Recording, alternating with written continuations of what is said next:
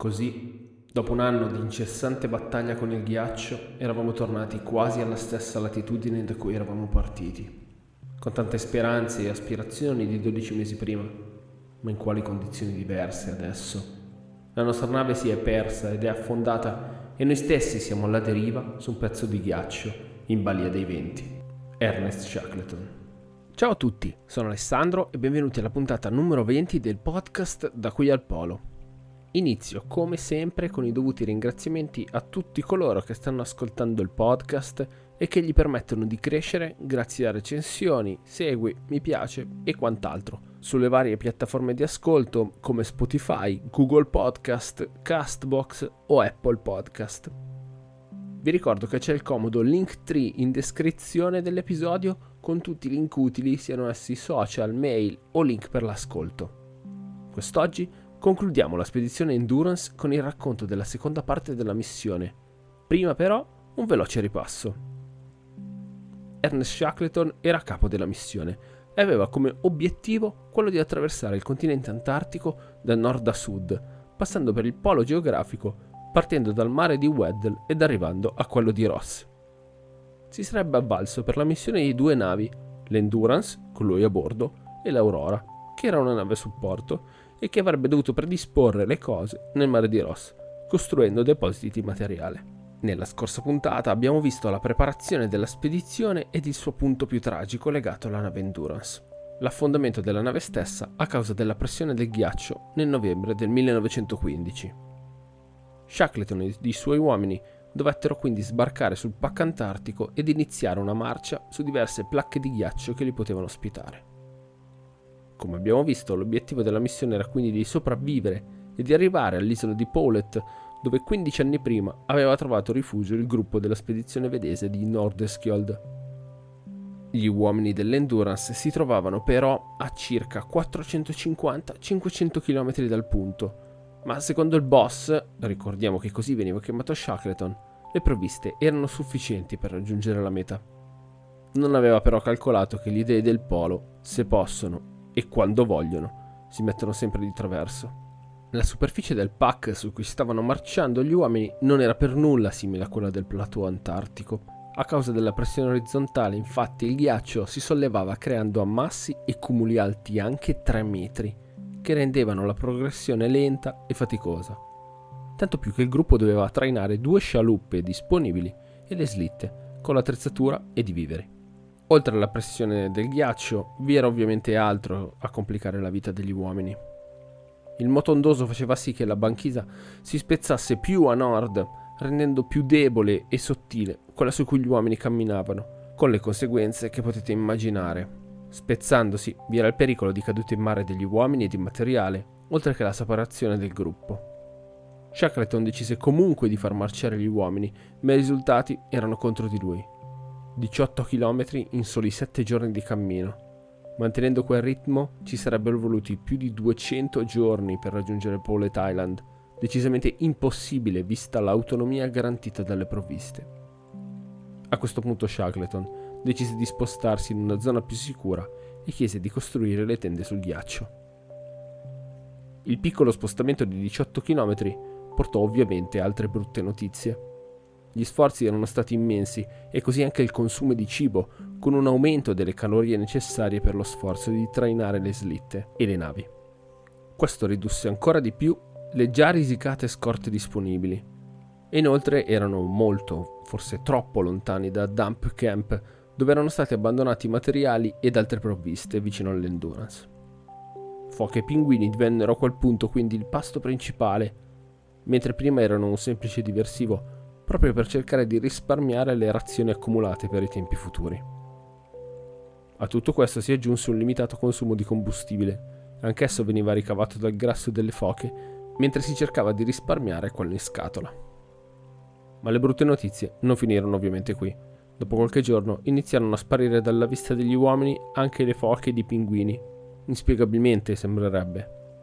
Per darvi un'idea delle necessità, per far sopravvivere 28 uomini, 69 cani e il gatto della spedizione, serviva almeno una foca al giorno, che veniva bollita o fritta. Lo spostamento fatto aveva portato gli uomini poco lontani dall'endurance, tutto sommato, in un banco vecchio, spesso e pesante.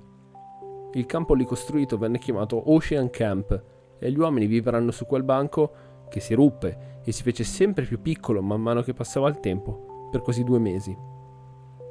Una squadra venne comunque mandata indietro a Dump Camp per raccogliere vestiti e materiale vario, tabacco compreso. Tornarono alla nave recuperando anche molto cibo, capi d'abbigliamento e qualche oggetto personale. Il 20 dicembre, dopo aver a lungo dialogato con Wild, Shackleton comunicò al gruppo la volontà di riprendere la marcia verso l'isola di Powlett. Così, il 23 dicembre alle 3 del mattino, iniziarono a trasportare le scialuppe disponibili, la James Caird e la Dudley Docker, che ricordiamolo erano denominate così per i principali sponsor della missione. La scelta del boss era quella di dormire di giorno ed avanzare di notte, così da sfruttare le temperature più basse ed utilizzare superfici più compatte per far marciare e trainare le slitte. Da ovest però si alzò una fitta nebbia che obbligò gli uomini a rimanere nelle tende e bere caffè fino alle quattro e mezza del mattino. Da quel momento iniziò poi la marcia degli uomini che trainarono le scialuppe con grandi manovre e tortuosi passaggi tra vari picchi di ghiaccio. A quel punto si tornò indietro ad Ocean Camp per prendere le tende ed il resto del materiale. Quindi nuova marcia in avanti verso le scialuppe e accamparsi al nuovo campo chiamato Patience Camp. Furono tre mesi e mezzo quelli trascorsi in quel campo. A causa della scarsità di cibo, Shackleton dovette dare l'ordine di abbattere tutti i cani, tranne due squadre. Venne condannata a morte anche Miss Chippy, la gatta di McNish, il carpentiere. Un momento tragico che non poté che peggiorare. Da quel momento i rapporti tra McNish e Shackleton si fecero sempre più tesi. Il 2 febbraio, 18 uomini guidati da Frank Wild tornarono ad Ocean Camp a raccogliere tutto il cibo disponibile e quindi ancora più indietro al punto in cui era affondata l'Endurance per recuperare la Stancomb Wills, che, come vedremo in seguito, sarà una scelta fondamentale per la sopravvivenza del gruppo. Il 9 aprile del 1916 gli uomini notano che il ghiaccio inizia a frantumarsi sotto di loro e alcuni di loro rischiano di finire in acqua o ci cascano dentro almeno per un piede o per una gamba. Possiamo solo immaginare il freddo che devono aver provato ed i rischi corsi nel dover far asciugare correttamente la parte bagnata, che sarebbe anche potuta andare in cancrena per il freddo patito. Ma torniamo a noi, il ghiaccio si frantuma, quindi l'unica alternativa è salire a bordo delle scialuppe. Nelle settimane precedenti, McNish aveva cercato di riparare e migliorare le scialuppe, per cercare di far sì che potessero tenere il mare e resistere almeno un po' alle pressioni del ghiaccio. Shackleton, ben conscio della situazione, aveva previsto da tempo l'evenienza di un viaggio in mare e aveva già in mente una rotta per il gruppo. Desolation Island, a circa 300 km ad ovest del punto in cui erano. L'isola presentava vaste colonie di pinguini ed una chiesetta in legno che avrebbe potuto essere usata come deposito di materiale per il lavoro del carpentiere per cercare di migliorare ulteriormente le barche. Le alternative possibili erano l'isola The Elephant e l'isola Clarence, più vicine ma più desolate. Una volta partiti si scoprirono le enormi difficoltà di una navigazione con scialuppe in acque marine e polari. La carne non mancava, ma tenere acceso un fuoco per scaldarsi, cucinare e fondere il ghiaccio per bere era quasi impossibile. La temperatura di notte scendeva fino a meno 20 gradi e gli uomini erano costantemente bagnati dall'acqua di mare. Le riserve di cibo si congelavano e il morale continuava a calare, forse il maggiore fra tutti i problemi affrontati finora. Shackleton a quel punto capì che l'unica alternativa per sopravvivere era di far rotta verso la più vicina terraferma.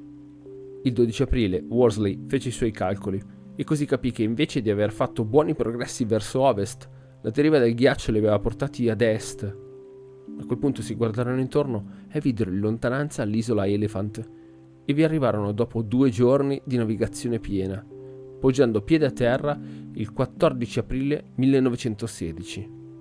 497 giorni dopo l'ultima volta che avevano toccato terraferma. Bene, viva, finalmente i nostri ce l'hanno fatta, sono salvi eh, peccato che l'isola in cui sono arrivati sia una delle peggiori dove attendere i soccorsi. La superficie dell'isola è coperta da neve e ghiaccio e dove non ci sono questi ci sono rocce. Sono presenti piccole colonie di pinguini e di foche, ma il rischio è che anche questi pochi esemplari possano sparire. Inoltre siamo a metà aprile, con l'inverno sempre più vicino e le temperature sempre più in calo. È inutile che vi dica che non avevano una capanna da costruire e ovviamente sull'isola non vi erano grotti o ripari naturali. In tutto ciò manca un elemento. La posizione dell'isola era già lontana dai luoghi che la spedizione aveva previsto di esplorare, ma era anche lontanissima da tutte le rotte marittime dell'epoca. Questo riduceva ulteriormente l'avvistamento degli uomini da parte di una nave di passaggio o da parte dell'Aurora che avrebbe potuto soccorrerli. Che fare allora? Ripartire? Sì, ma non tutti gli uomini erano in forma ed erano pronti. Ma poi per andare dove? Sull'isola di Clarence? Eh, ma che cosa sarebbe cambiato? Lo sconforto stava per prendere il sopravvento quando, dopo lunghi ragionamenti e discussioni, si capì quale fosse l'unica impresa possibile.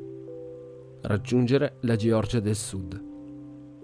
L'isola era distante 1500 km da percorrere in pieno oceano, alle porte dell'inverno, con una piccola baleniera, la James Caird, la scialuppa più grossa disponibile. Che poi, più grossa, era comunque lunga 7 metri, con sacchi di sabbia e sassi per fare da zavorra, non era una nave ma una scialuppa di salvataggio. Inoltre le acque che avrebbe dovuto affrontare questo pezzetto di legno erano, e sono, tra le più tempestose del mondo. Shackleton scrisse nel suo diario e nel libro Sud, pubblicato a rientro, che le raffiche di vento sono la moneta corrente di quei luoghi e Worsley, il navigatore, affermava che il vento era tra i più forti del pianeta. Vi spiego rapidamente la condizione di oggi del mare in quella zona, con i dati delle stazioni meteorologiche lì collocate. I venti variano tra i 60 e i 70 km, con onde altre oltre 7 medi di media per 200 giorni l'anno. Punte di 20 metri di altezza, o, giusto per capire, 20 metri sono un palazzo di 6 piani. Spero di aver reso un pochino l'idea dell'impresa che era da compiere. Shackleton si trovava a 61 gradi sud e puntava ai 54 gradi sud, in pieno della furia oceanica.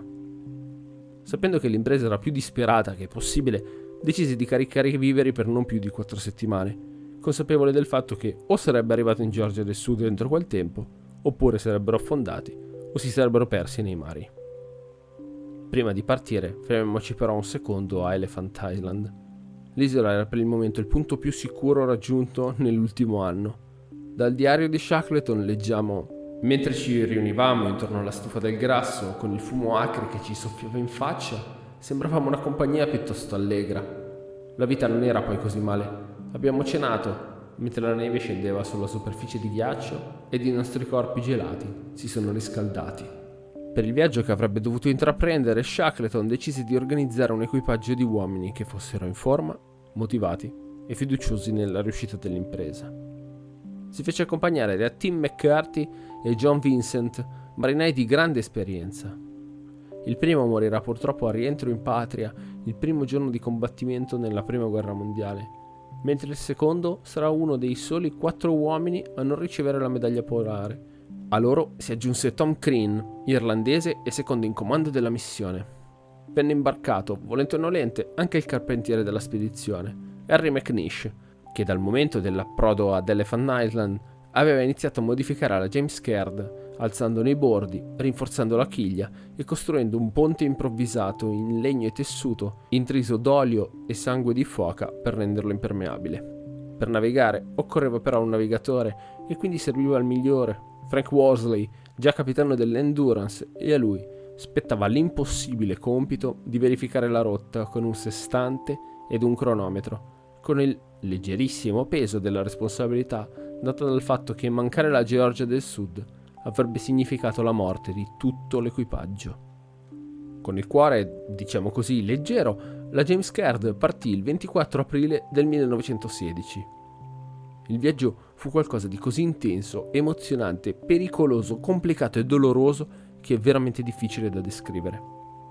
In chiusura sentiremo una pagina del diario di Shackleton. Per il momento ci basta dire che i pericoli erano dietro ad ogni onda. La paura si attanagliava negli uomini ogni minuto. I progressi erano di circa 90-100 km al giorno in condizioni di mare agitato. L'equipaggio viveva in condizioni impensabili. Dormivano, mangiavano e vivevano in quella barca di 7 metri con un ponte dove non ci si poteva sdraiare o camminare.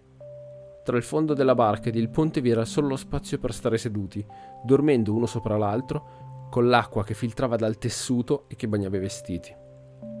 I sacchi a pelo, che erano quattro in totale, perdevano continuamente pelo a causa dell'umidità costante, rendendoli quindi meno efficaci ed intasando la pompa che si usava per svuotare l'acqua dalla barca. La zavorra che era stata caricata era poca e doveva essere sempre spostata in base alle condizioni del mare.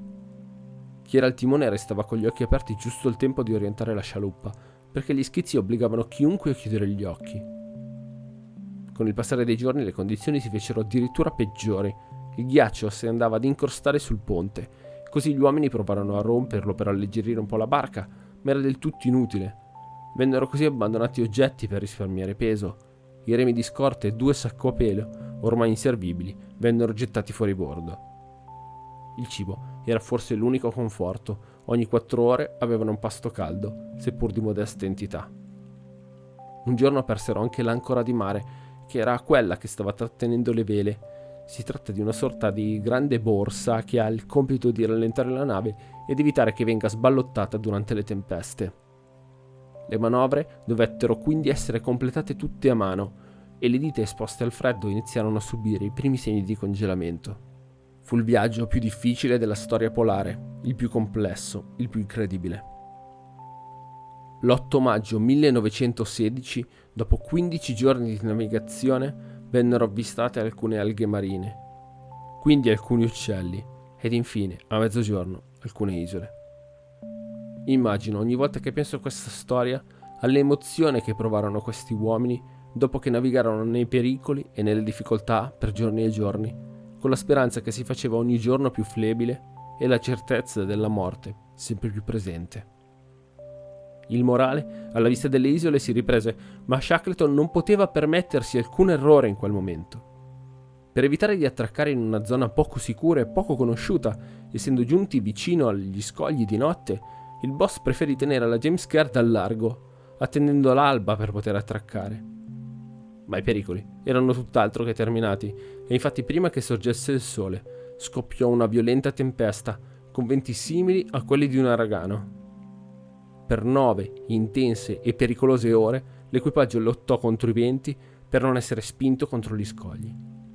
Il 10 maggio, finalmente, toccarono terra, come leggiamo nel diario di Shackleton. Assicurai la fune che teneva la barca ed in pochi minuti eravamo tutti in salvo sulla spiaggia, con la barca che galleggiava nell'acqua agitata a pochi metri da riva.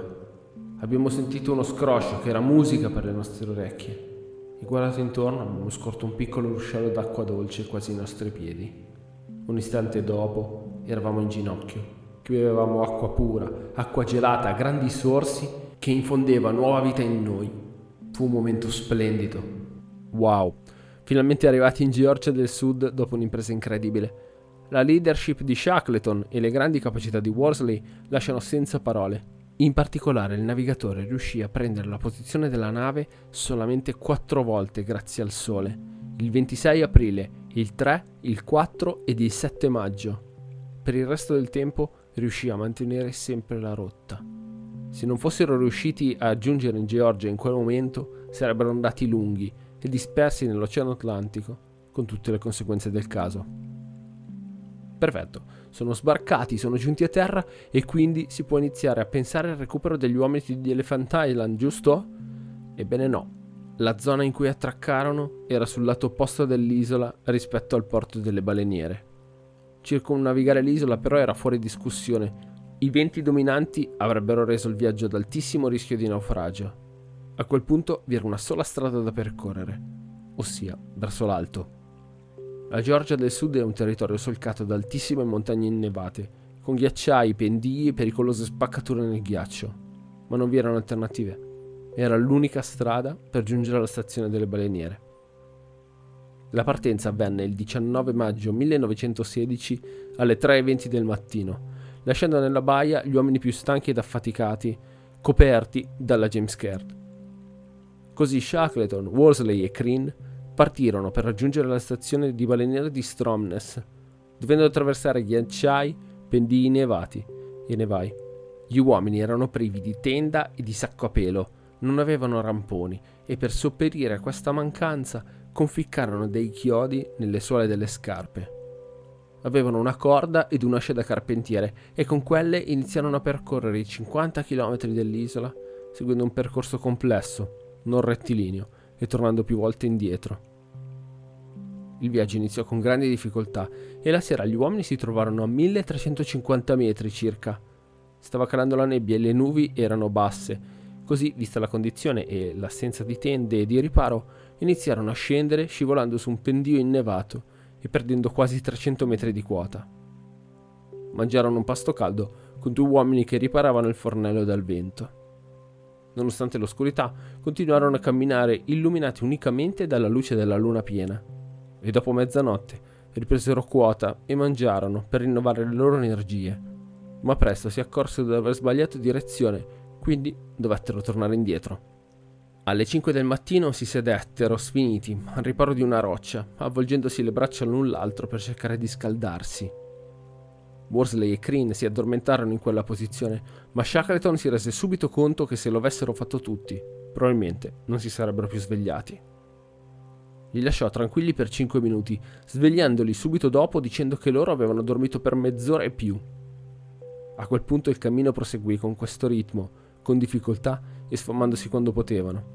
Salivano di quota e riscendevano, si scaldavano abbracciati e dormivano pochi minuti o proprio per nulla. Il 20 maggio di primo mattino arrivarono in una posizione consona e videro solo pochi picchi frastagliati fra la loro posizione e Stromness trovarono un barco ed avanzarono ancora. Alle sei e mezza Shackleton, che osservava la zona davanti a loro, mentre gli altri riposavano, udì il suono di un fischio a vapore che svegliava gli uomini della stazione. Tornò a svegliare i compagni e disse loro di guardare ed ascoltare per le sette, quando i balenieri sarebbero stati chiamati a lavorare. Mezz'ora dopo, il fischio risuonò nelle orecchie degli esploratori, forse il più bel suono della loro vita. A quel punto Scesero ancora di quota, sempre scivolando sulla neve fino a 700 metri. Lì videro una forte pendenza di ghiaccio e con l'uso dell'ascia intagliarono alcuni gradini per scendere, abbassandosi sino a 450-500 metri di altitudine. Il percorso era piuttosto complesso, compreso il dover risalire in quota per superare i pendii e picchi successivi.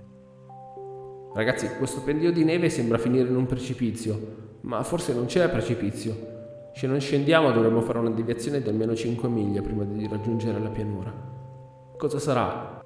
Alle 13.30 salirono sull'ultima cresta e videro una piccola baleniera entrare nella baia 600 metri più in basso. Si affrettarono in avanti e videro un veliero su un molo e lì intorno tante piccole figure di uomini che vagavano e lavoravano. I tre esploratori si fermarono, si strinsero la mano e si congratularono l'un l'altro per essere riusciti nell'impresa. Impresa però che era tutt'altro che completa, infatti l'unica via di discesa possibile sembrava correre lungo un ruscello che portava al mare.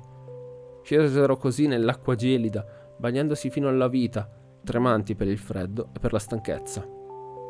E a quel punto arrivò una vera e propria doccia fredda, scusate il gioco di parole.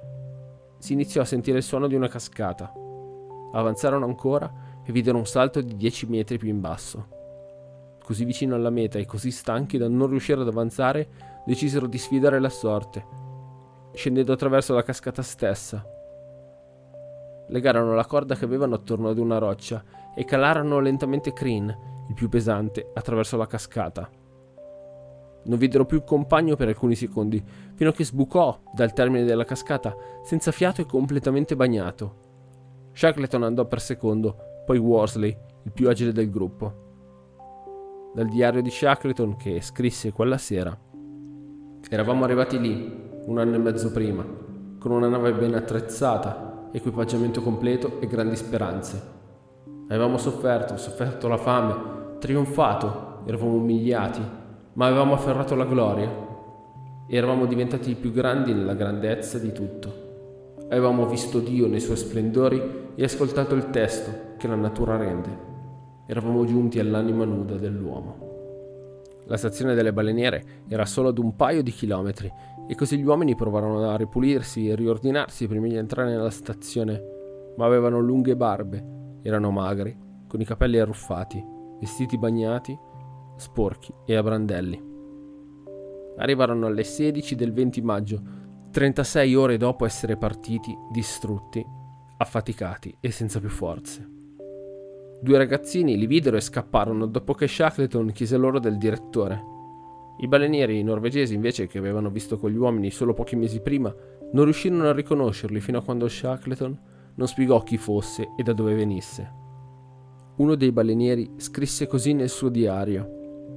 Dopo 17 mesi di isolamento tra i ghiacci, i tre uomini avevano i capelli alle spalle, le barbe sporche, di fumo e di olio di foca gli abiti sporchi, consumati e laceri.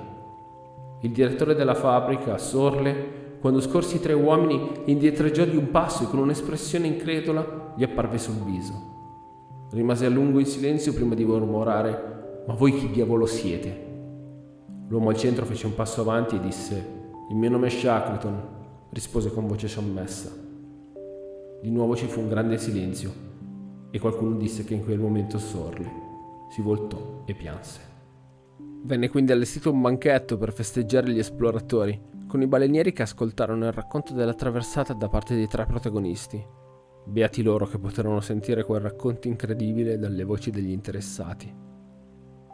McNish, McCarthy e Vincent vennero recuperati il giorno dopo da un gruppo di marinai norvegesi e da Worsley.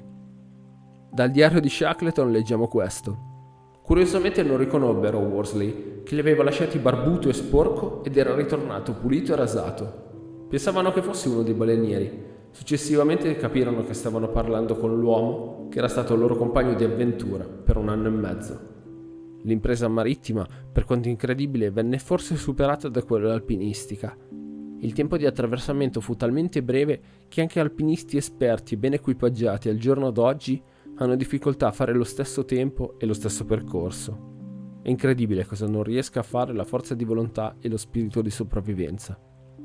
A tal proposito, l'esploratore britannico Duncan Kers nel 1955, ripercorrendo il percorso, scrisse Non so come lo fecero, se non perché dovevano. Tre uomini dell'eroica era dell'esplorazione dell'Antartide con 50 piedi di corda e un'ascia da carpentiere. Bene, abbiamo salvato Shackleton ed i suoi compagni, ma all'isola Elephant sono rimasti 22 uomini. Non parliamo di loro? Ma certo che sì. Il comando delle operazioni all'isola venne affidato a Frank Wild, fedelissimo di Shackleton. Le condizioni, come abbiamo detto, erano inospitali, ma mancava un particolare del precedente racconto. Neve, ghiaccio, rocce, pochi animali. Cosa manca? Beh, siamo in Antartide, manca il vento, ovviamente che soffiava tra i 112 e i 145 km orari e che ridusse a brandelli le tende rette dagli uomini. Ma come sopravvissero quindi? Ebbene, costruirono una rudimentale capanna con pietre per pareti e gli scafi rovesciati delle due scialuppe come tetto. Quel poco che rimaneva delle tende venne cucito insieme ed utilizzato con la neve compattata per isolare un po' il riparo, un po' come si fa con gli glue al Polo Nord. La struttura, nonostante l'aspetto rudimentale, tenne molto bene ai violenti blizzard che si abbattevano sull'isola. Le basse temperature dell'isola poi diedero una mano. Se la temperatura infatti si manteneva sotto lo zero, la neve che ricopriva la tenda restava congelata, così come la carne. Mentre se questa temperatura fosse salita oltre la soglia di scongelamento, avrebbe provocato l'allagamento della capanna e la marcescenza della carne. La vita in quella casupola non era poi così terribile come si potrebbe pensare. Con il passare del tempo gli uomini modificarono i muretti in pietra costruendo due piccole finestre realizzate dalle custodie per fotografie, ottenendo quindi dei vetri di celluloide. La stufa a grasso forniva calore, luce ed era usata come fornello. La condizione di vita era complicata senza dubbio, con spazi angusti e cibo scarso. Da segnalare un ultimo particolare. Black Borrow, il ragazzo clandestino di 19 anni che si era imbarcato con l'amico Blackwell, iniziò a soffrire di problemi ai piedi. Aveva infatti le dita congelate. Per evitare che soffrisse troppo, si decise di operarlo, in quella baracca, alla luce della stufa a grasso. amputando le dita ormai incancrenite. Il giovane sopravviverà senza problemi nel corso degli anni, una nuova impresa nella squadra di Shackleton. Ma torniamo ora al boss. Quando arrivò in Georgia del Sud iniziò a pianificare il soccorso per i compagni. Il primo tentativo avvenne addirittura tre giorni dopo l'arrivo a Stromness. Il 23 maggio, il peschereggio del Southern Sky salpò per recuperare i dispersi. La nave però in prossimità dell'obiettivo dovette fare marcia indietro a causa del pack troppo spesso. Shackleton si recò quindi nelle Falkland, arrivando il 31 maggio 1916 e ricevendo il seguente telegramma da parte di Re Giorgio V. Deliziati di sapere che siete arrivato sano e salvo alle isole Falkland e confidiamo che i vostri camerati sull'isola Elephant saranno presto tratti in salvo. A quel punto si scoprì che l'Inghilterra, impegnata nella Prima Guerra Mondiale, non avrebbe inviato soccorsi per almeno sei mesi. E così Shackleton decise di spostarsi in Sud America, e in particolare in Uruguay. Lì il governo gli affidò l'Istituto di Pesca numero 1 e con l'aiuto del britannico Alan MacDonald ottenne anche la nave privata Emma. Entrambi i tentativi con le barche furono un fallimento a causa della banchisa sempre troppo spessa e delle condizioni invernali sempre più complesse. Tuttavia, il 30 agosto, quattro mesi dopo la partenza del boss da Elephant Island, Shackleton raggiunse i compagni a bordo della nave cilena Yelko. Mentre il piroscafo si avvicinava a Elephant Island, gli uomini sull'isola erano quasi pronti per il pranzo. Marston, che era di vedetta, individuò la Yelko a grandi distanze in un varco della nebbia e iniziò ad urlare. I compagni, che pensavano che stesse urlando perché il pranzo era pronto, si avvicinarono alla cucina, ma pochi istanti dopo irruppe nella capanna gridando Wild, c'è una nave, non dovremmo accendere un razzo così che gli altri uomini si accalcarono alla porta. Provarono ad uscire, abbatterono le pareti di tele e di rocce. Wild prese l'ultima lattina di carburante, vi inzuppò dei vestiti, li mise su una bacchetta e gli diede fuoco per farsi vedere. La nave si avvicinò abbastanza per permettere a Shackleton, in piedi sulla prua, di contare gli uomini e di urlare a Wild: State tutti bene? Ed il secondo: Tutti in salvo e tutti bene. Le preghiere di Shackleton furono esaudite. Blackborough, che non poteva camminare a causa dell'amputazione, fu caricato su una roccia nel sacco a pelo in cui viveva da giorni, così da poter assistere alla scena. Wild urla poi a Shackleton di scendere a terra per vedere la loro casa, ma questi si rifiutò di avvicinarsi e di ripartire con la nave, finché le condizioni non furono migliorate. Un'ora dopo, la proa della Yelko puntava a nord per tornare nel mondo erano sopravvissuti 137 giorni su Elephant Island. Shackleton era partito con la James Caird 128 giorni prima, lasciandoli soli e con la speranza che sarebbe tornato a riprenderli, come aveva promesso. Così si conclude il viaggio in mare dell'Endurance, ma ora c'è il ritorno in patria e lì c'è il richiamo della guerra, il servizio alla corona e a sua maestà. Molti uomini vengono richiamati negli eserciti dei rispettivi paesi e molti morirono nel corso del conflitto. Il bilancio dice tre morti e cinque feriti. Una tragedia postuma, a quella scampata con l'Endurance. Proviamo per un attimo a pensare a cosa sarebbe potuto accadere nel corso di tutte le controversie che sono successe agli uomini di Shackleton. Sarebbero potuti morire decine e decine di volte, sarebbero potuti annegare nel corso delle attraversate per i vari campi, il James Caird sarebbe potuto affondare, sarebbero potute insorgere infezioni, cancrene o altre malattie durante la vita a Elephant Island. Insomma, tutto sarebbe potuto andare male, ma nulla di grave accadde.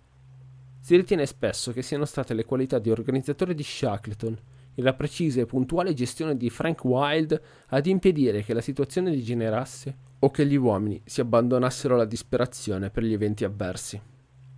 Shackleton, come abbiamo più volte sentito nel corso delle varie puntate, ricevette sempre grandi attestati di stima da parte di altri esploratori, uomini e marinai, che pochi anni dopo non esiteranno a mettersi sotto il suo comando durante la spedizione Quest. Un caso a parte è quello del carpentiere McNish, che non perdonò mai a Shackleton l'uccisione della gattina Miss Chippy, mascotte della nave. I rapporti tra i due, già tesi durante la spedizione, non fecero che acuirsi nel corso degli anni, con McNish che disse spesso, in diverse occasioni, Shackleton ha sparato al mio gatto.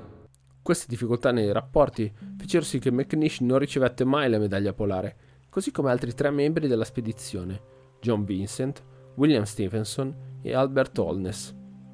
anche se ancora oggi i motivi di questo smacco non sono stati chiariti. Per quel che riguarda le osservazioni scientifiche, ovviamente non vi è molto materiale. La perdita della nave ha costretto Shackleton a scegliere cosa salvare e cosa no. Si salvarono però fortunatamente le pellicole di Frank Hurley e di diari degli esploratori che non sono stati nemmeno interamente pubblicati ai giorni nostri. Prima di chiudere, un'ultima nota curiosa. Non solo la James Caird venne tratta in salvo anch'essa, ma è possibile ammirarla ancora oggi al Dulwich College di Londra. Bene, siamo giunti alla conclusione di questa lunghissima puntata. Vi ringrazio di essere rimasti in mia compagnia per tutto questo tempo. Abbiamo così concluso il lungo viaggio di Shackleton nei territori polari a bordo dell'Endurance e siamo riusciti a salvarci insieme all'equipaggio di Elephant Island. Vi ringrazio ancora una volta e vi do appuntamento alla prossima puntata con il racconto dell'Aurora, la nave di supporto dell'Endurance che ebbe un viaggio altrettanto travagliato. Chiudiamo come sempre con una frase dal diario di Shackleton del 5 maggio, quando l'undicesimo giorno del viaggio della James Caird vide quello che sembrava un miglioramento del cielo. Ma forse non fu così. A mezzanotte ero al timone ed improvvisamente ho notato una linea nel cielo tra il sud ed il sud-ovest. Ho chiamato gli altri uomini ed ho detto loro che il cielo si stava schiarendo, ma un momento dopo ho capito che avevo visto qualcos'altro, non un barco tra le nubi, ma una cresta di un'enorme onda. In tutti i miei 26 anni di esperienza negli oceani non avevo mai incontrato un'onda così gigantesca. Era un poderoso sollevamento dell'oceano, superiore al mare schiumoso, nostro nemico instancabile da giorni. Ho gridato, in nome di Dio, tenetevi, è sopra di noi. Poi venne il momento dell'attesa, che è sembrato durare ore. La bianca schiuma del mare era tutta intorno a noi, abbiamo sentito la nostra barca sollevarsi e vacillare come sughero sulla cresta dell'onda. Eravamo in balia del mare, ma in qualche modo la barca è riuscita a resistere mezza piena d'acqua, incurvandosi sotto il peso e fremendo al colpo. Abbiamo utilizzato tutta l'energia degli uomini che combattono per la vita, lanciando l'acqua fuori bordo con ogni mezzo, e dopo dieci minuti di incertezza abbiamo sentito la barca ritornare alla vita.